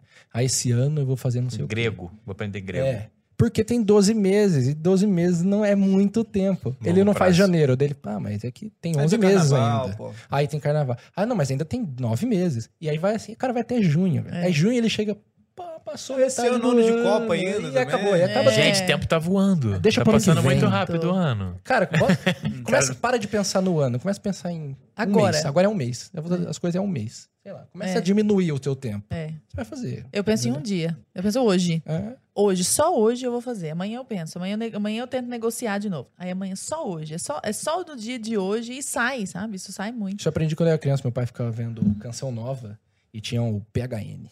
Por hoje Por não. Por hoje não. Já fui. Hum. Por hoje não. O cara só falava isso. Os cara... Mas é isso, é um dia mesmo. Por hoje não, ponto. É hoje. Funciona. Agora. Amanhã eu não sei, não sei. É. Mas hoje eu vou estudar. Hoje eu vou sentar e estudar. É igual a galera que tá em recuperação também, de droga, é isso aí. De coisa assim também, né? Tipo, ah, por hoje não, cara. Só por hoje. Exato. Você se, se força aquele dia ali, não é só mais um dia, só mais um dia. Quando tu vai ver... O Elton é. fez uma, uma conta super interessante, que se a gente for de hoje em hoje, né? Ele falando de ler dez páginas por dia, né, Elton? É. dez páginas por dia, no final do ano você lê dezoito livros. dezoito livros. Em média. Em média. E ninguém, o pessoal em média lê dois livros quando lê. No ano, na vida. É. É, dois, é, dois livros em média o brasileiro lê por ano. Cara, lê dez páginas por dia. Se você não quiser ler todo dia, lê três vezes por Porra, semana. Porra, dez páginas por dia é muito possível de ler. Cara, é muito possível. Estão deixando acreditar. E se você escrever um, uma página por dia, você escreve um livro de trezentas e sessenta e cinco páginas. Oh, é. um amigo... Essa conta foi boa, hein? Cara, essa conta Mas... agora... Exceto o nome do sexto. Aqui não vem de matemática pra cima de mim, não. Que... Mas é verdade, tu mata pô. no peito, né? Se a gente fizer um pouquinho todo dia, a gente faz muito mais do que a gente podia imaginar. É isso aí. É verdade. Ô, Zé, é... a gente tava falando de postar, no... de, de repente postar pra poder se comprometer... Mas às vezes você pega ranço do concurseiro que quer fazer isso, né? Tipo, Pô, cara... isso tinha que ser proibido por lei. Então, conta, comenta pra gente. É igual o jovem Comenta também. conosco, na verdade. O jovem tem que acabar. É. Não, cara, pô... Hum. Docu documentando o processo. O processo me irrita muito. Eu sou doutor em direito processual. Esse negócio de documentar o processo me irrita muito. Ah, o processo. Dividindo a minha rotina de concurseiro pra motivar os demais. Amigo, você precisa de um outro concurseiro dividindo a rotina pra tu se motivar. Não tem nada errado aqui. Mas às vezes tem uns com os arrobas bons. Tem um que eu vi que era Dolly Concurseira. Ah. Do Nemo, que escreve ah. tudo. Eu falei, essa aqui eu gostei. Essa aqui eu gostei. É Dory. Isso é loucura. É, o cara quer... Aí depois ele descobre que a vocação dele não era passar em concurso, é ajudar os outros ah, a passar em concurso. É. Ah. É um negócio de louco, cara. Não é legal ser concurseiro. Não é legal estudar. Nada é legal. Mas vale a pena. Tem que pagar o preço. É. Eu gosto Isso. que ele é otimista. Entendeu? Não, exato. É porque, cara, o cara vai achar, não é pra mim. Estudar pra concurso não é pra mim. Ler literatura não é pra mim. O cara vai esperar ele gostar muito de literatura, mano. Com filme, cara, um monte de filme pra ver, Instagram, filtro, viajar pra Maldivas. Legal é ler Machado de Assis. Não vai ser tão legal quanto no primeiro momento. Você tem que fazer um certo detoxinho e depois você vai ver valor. Porque senão o cara desiste na primeira, no primeiro momento. Ah, isso aí não é pra mim. O que, que é pra ele? Nada é pra ele. O cara vai se rebaixando, porque assistir série, todo mundo assiste, né? Não tem grande mérito em ficar uhum. maratonando série. Exato. Então o cara tem que entender que tem um sacrifício. tempinho. É um certo sacrifício pra você entrar no jogo. Depois fica mais fácil, essa é a esperança. É porque é a troca do prazer imediato pela, pela satisfação futura. O cara tá acostumado sempre ao prazer imediato. Ele tá sempre cedendo ao imediato. Então ele vê o bolinho, pô, vou comer o bolinho. Só hoje. Ele toma o café todo dia, todo dia toma café. Aí um dia eu fiz um post e falei... É, desafio de sete dias. Sem café? Terça-feira, não tomar café. Ah, eu tô dormindo. E encheu de hater louco. Tá louco, vou ficar, café, vou ficar sem café, vou ficar sem café. Você passou aí, você passou aí. Me passei, me passei. E eu, era só um post, eu continuo tomando café, os outros que façam. E aí, só, cara, ele só jogou. Ele só é, aliás, que é mais agora. Que façam, um cafezinho. É, dá um café. Tá muito bom esse café, eu queria é. até gostoso, falar isso. Né? Muito bom. Parabéns, é, muito bom. Parabéns a B P. Esse café conservador maravilhoso. Café conservador. Conserva bem, né? Muito bom. Nossa, o trocadilho do cara. Mas eu nem... Eu, aí, qual que é a ideia? Você começa a trocar um pouco das coisas que você é confortável. O banho gelado. O banho vai acostumar com um pouco o desconforto. Aí, exato, pouco a pouco, você vai se acostumar a fazer as coisas difíceis no começo. Pra ter uma recompensa futura. Mano. Exato. E aí o cara passa um concurso e acabou. Tá feliz da vida. Você sabe que é, eu demorei muito tempo pra entender isso, que hoje me parece muito óbvio. Por exemplo, esse povo que faz é, é, esporte radical. Aquilo me dava um ódio. Eu falava assim, por que, que a pessoa... Isso, por que, que a pessoa acorda, acorda às quatro da manhã, larga de ser burro? Triatleta? É. Também. Coisa... Exato. O frio do cacete. Escancara a gente, pô. Aí, o cara, cara tá pô... quebrando a gente, mas, cara. Mas a grande questão é... Se o cara não, não consegue defender, não. fazer... Não, não, não, isso aí é imperdoável. Mas eu entendi depois porque a lógica... Se o cara consegue fazer isso... É, não, realmente. Aí consegue fazer Machado de Assis dez páginas por não, dia. Não, aí ele consegue. Então, esses, esses pequenos sacrifícios, ficar sem tomar café, ficar... Ou então, um sacrifício maior, tipo, acordar às quatro pra poder pedalar. É, pedalar dois quilômetros todo dia. Vão disciplinando o espírito. É, vão disciplinando o espírito. Acordar às quatro é fácil. Tem, é só o cara ter filho recém-nascido todo ano.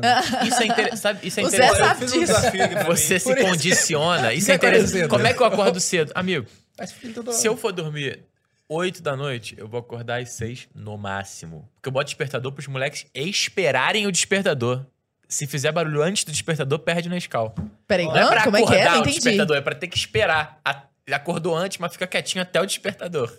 Ah, entendi. É, amigo, vai por mim. Essa é uma boa. Então, cara, se tudo der certo, eles acordam às seis. Ó, oh, eu fiz um desafio aqui, pessoal. Se eu dormir meia-noite, eu vou acordar às seis. Se eu um dormir duas, eu vou acordar às seis. O pessoal de casa também. Tem opção. Pra saber, assim, só pra...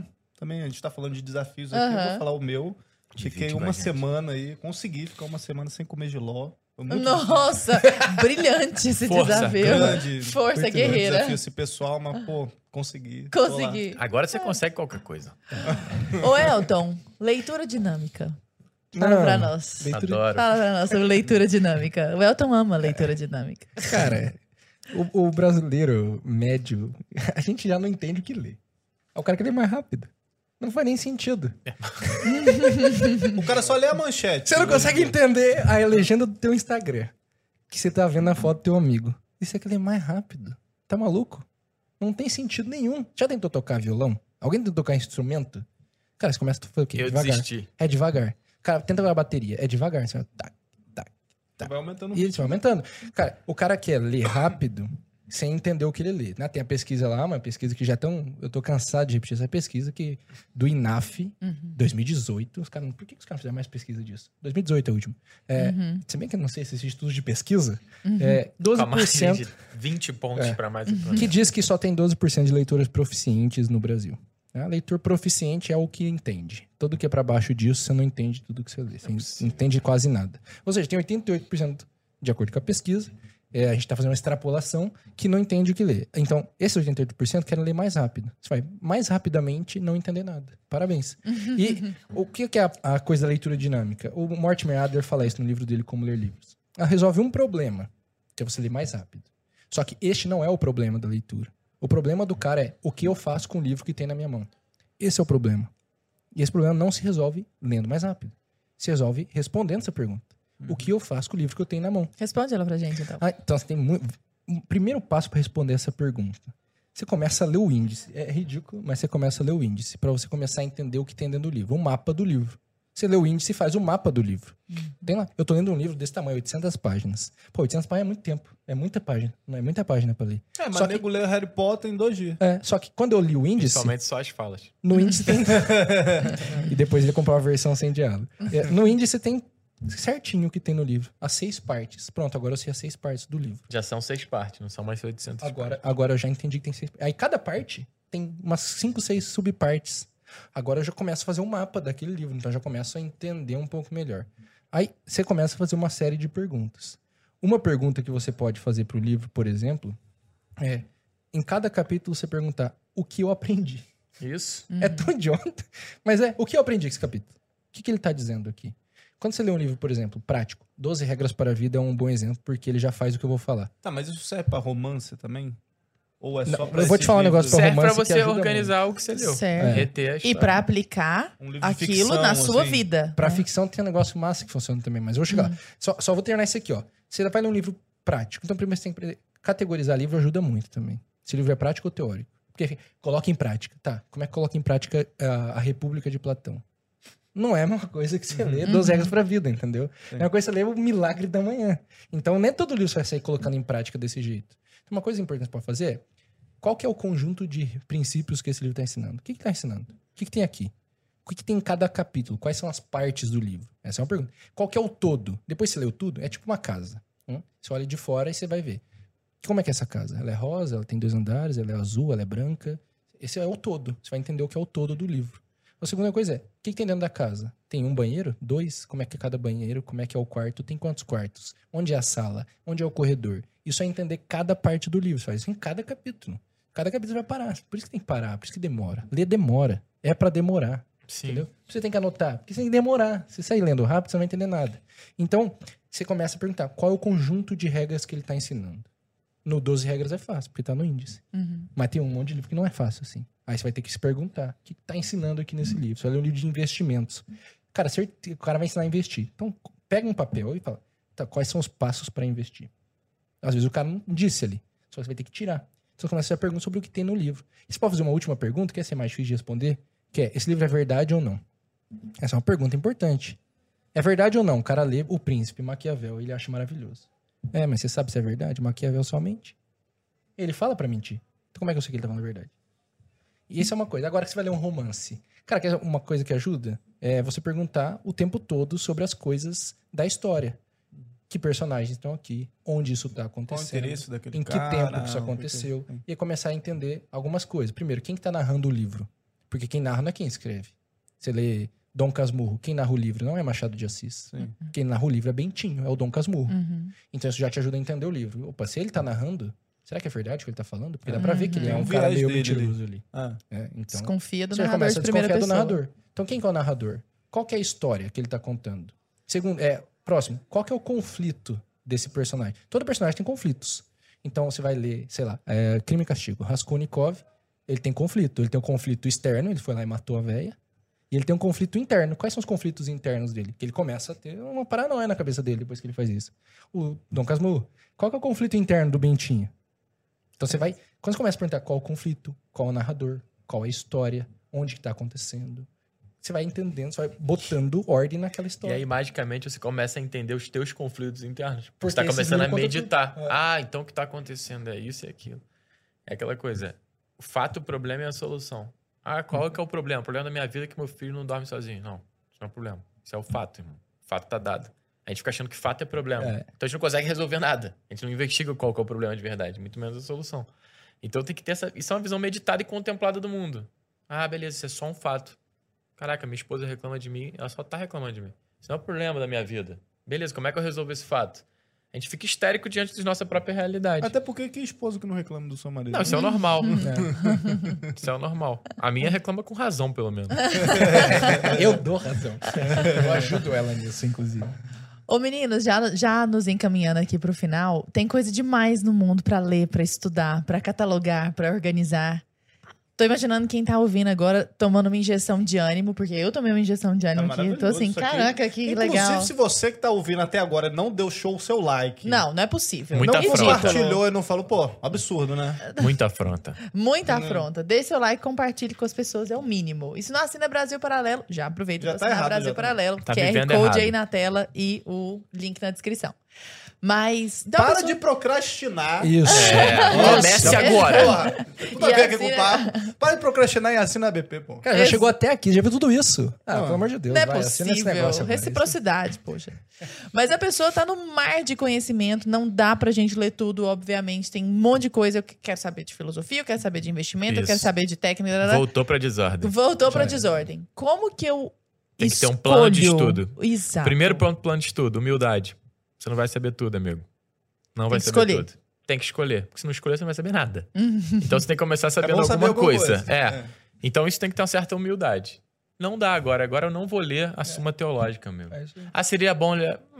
Seria maneiro poder dar umas lacradas com a Suma Teológica. Mas, assim...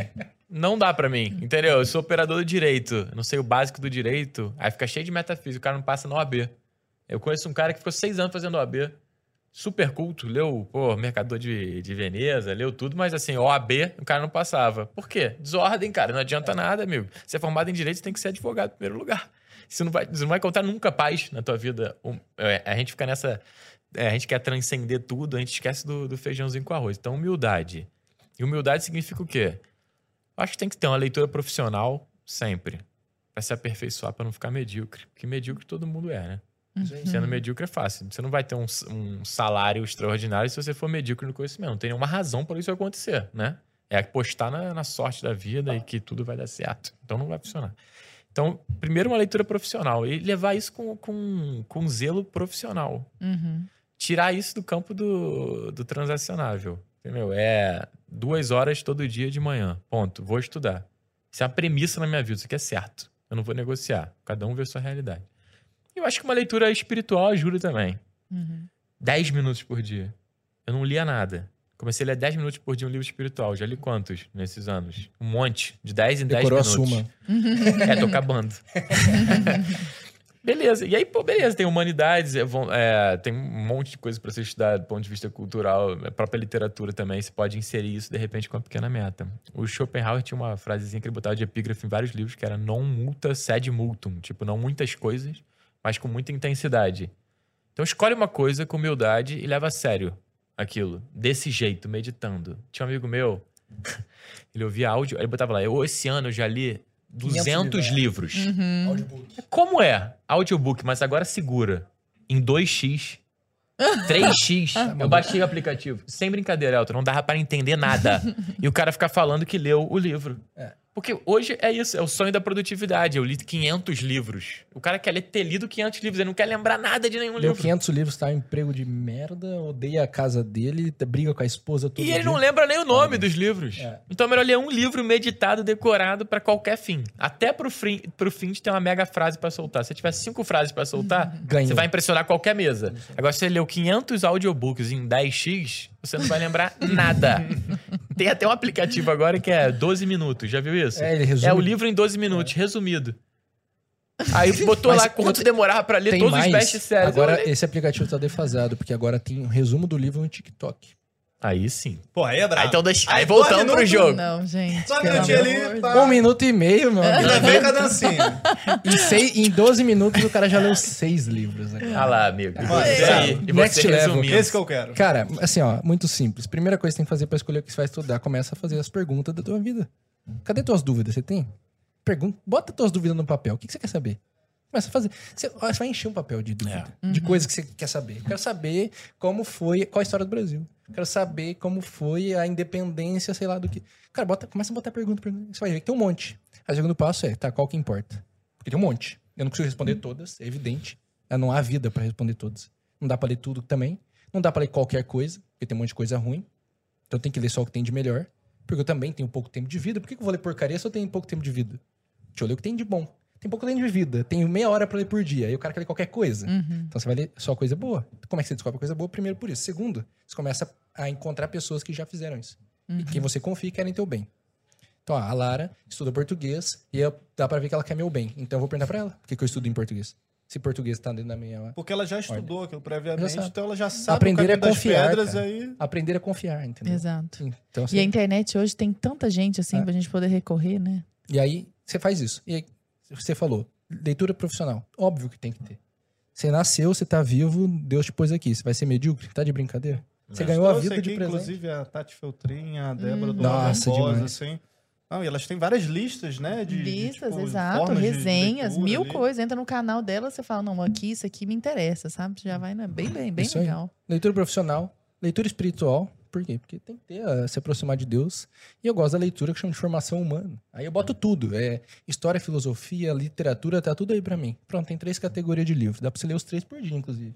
Se você ler quinze minutos de cada um, pronto, você tá lendo três livros por dia, que maneiro. Você não vai ler inteiro. mas está lendo... muda também. Então quebra um pouco, não fica coisa chata. Você lê o mais difícil de manhã ou na hora que você está mais descansado, você está acostumado a estudar, você lê para dormir um mais facinho ali, que vai te dar sono também. Você não fica com sono quando lê. Então pronto, usa Gente, a teu favor. O... Né? Eu tenho uma foi... notícia... Não, incrível. Não. E eu tenho uma notícia maravilhosa para quem está nos ouvindo. Por favor. Os dois, que são metodológicos, organizados, ensinam isso em cursos. Oh, tá então, eu queria que vocês falassem um pouquinho do e curso de vocês. Por favor, falem, claro, das redes, das sociais, redes de sociais de vocês. Onde a galera encontra vocês aí para continuar aprendendo, né? Tudo que vocês já aprenderam aqui, para poderem continuar esse, esse, esses estudos. E uma palavrinha final também, né? Pro pessoal de casa aí. Uma frase, né? Uma frase, é, frase de impacto. Já, eu já falei todas. ah, é, garoto. Não, ele puxou umas frases, tipo, ah, porque... Schopenhauer. É, Schopenhauer. É, é, tava se criando com esse negócio de Machado de Assis. É. Ah, tem Schopenhauer. Ele Schopenhauer, teve, que, teve que elevar um nível. Né? É igual, sei lá, eu tava numa palestra com o Denis Xavier e tal, aí ele puxando, sei lá, Ayn Rand e Platão, não sei o quê, eu puxei uma frase do Chorão. É isso, é isso que o Brasil precisa, pô. É, Mano Brown, entendeu? Ai, ai. Não, eu tenho... Tô lá no meu Instagram, né? José. Arroba José Roberto Melo Porto, eu tenho meu nome mesmo. E yeah, eu tenho até aprovação, que é o meu curso de como estudar, né? Nasceu como estudar para concurso, mas a verdade é que hoje tem gente que usa isso para, enfim, diversas áreas. Já vi várias estudo. pessoas que fizeram, não eram para é, concurso e adoraram. Concurso é um pretexto para estudar, porque no concurso é ou estuda ou já era. Então o cara sente a necessidade de estudar. Agora, a vida também, né, nos submete Mas a é isso. É como organizar a vida, né, praticamente. É isso. Então nesse curso tem uma primeira formação da vontade mesmo, que se o cara não tiver vontade não adianta eu ensinar nada. Tem organização de rotina, depois como que eu escolho o material, marco, né, que eu tenho um método de marcação de material, e reviso. Como é que eu decoro efetivamente aquilo, na prática, né? É algo que pouca gente ensina, né? Ah, estuda, é só sentar a bunda e estudar. Não, se fosse só isso, meu porteiro já, já era juiz há muito tempo. É só sentar a bunda, eu adoro quando vem isso. Uhum. Então o motorista do ônibus é o quê? É, é auditor fiscal, não é só sentar a bunda, né? Tem que ter alguma técnica. Então é isso que eu ensino lá na até aprovação e tô lá no Instagram todo dia respondendo caixinha. Fala teu uhum. arroba aí, José Roberto Melo Porto. Perfeito. Melo com dois L's. Melo com dois L's, isso é muito importante. É por isso que você ficou com o nome dele na cabeça. Porque quando eu vi a arroba dele, fica aquilo ali, é o nome do cara. É, exato. Uma marca rápida, né? Tipo, José Roberto Melo Porto. É, tem, é um... E vai estar tá aparecendo na, na tela aí pro pessoal de casa, tá no link da descrição também. Obrigado, Arthur. É pô, tá, aqui Obrigado gente, por botar na tela. A gente, pô, vai, vai pra Carioca tela, se vai... ajudam, né? Carioca se ajudam. Carioca são bacanas. Carioca são sacanas. Carioca são alegres. É muita resenha de ah, ah. É, E bom. aí, Elton? Cara, eu tenho um, um curso que a gente carinhosamente nomeou de Produtivo pra Caralho. Que isso. É um bom nome. Aí, Porque... perdeu, aí perdeu a razão. As pessoas vêm pedir produtividade. Mas, na verdade, o que elas querem é ordem. Então, dentro desse curso, em uma semana, eu passo pelos pilares que eu acho mais importantes da tua vida. Então, saúde, relacionamento, trabalho, estudos. E ajuda você a botar ordem. Quando você bota ordem na tua vida, você começa a ser produtivo, por incrível que pareça. Uhum. Então, você bota ordem em hierarquia. É uma semana de aula, é coisa rápida, coisa simples. E, cara, é relato que não para de chegar todo dia. Porque é, quando você bota ordem na vida, você vê a vida acontecer.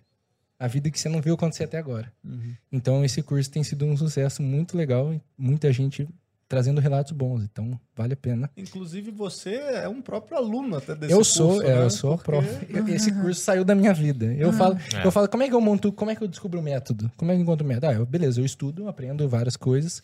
Só que daí eu vou lá e jogo tudo na minha vida. Tentativa e erro. E aí eu descubro o que, que deu certo, o que, que deu errado. E aí faço o processo inverso. Então, eu peguei um método, testei na vida. Agora eu pegar a vida e transformar em método. Uhum. E aí eu encontro... Bom, funcionou. Inclusive, né, Lara? A gente estreou na plataforma também recentemente o A Guerra do Imaginário, que fala aí sobre Tolkien. Né? Tem um episódio inteiro sobre Tolkien, sobre, sobre Chesterton, Lewis. sobre Lewis, que o Elton citou aqui também, uhum. de Lewis, que mudou muito a vida dele naquele período ali, né? Da depressão e tal.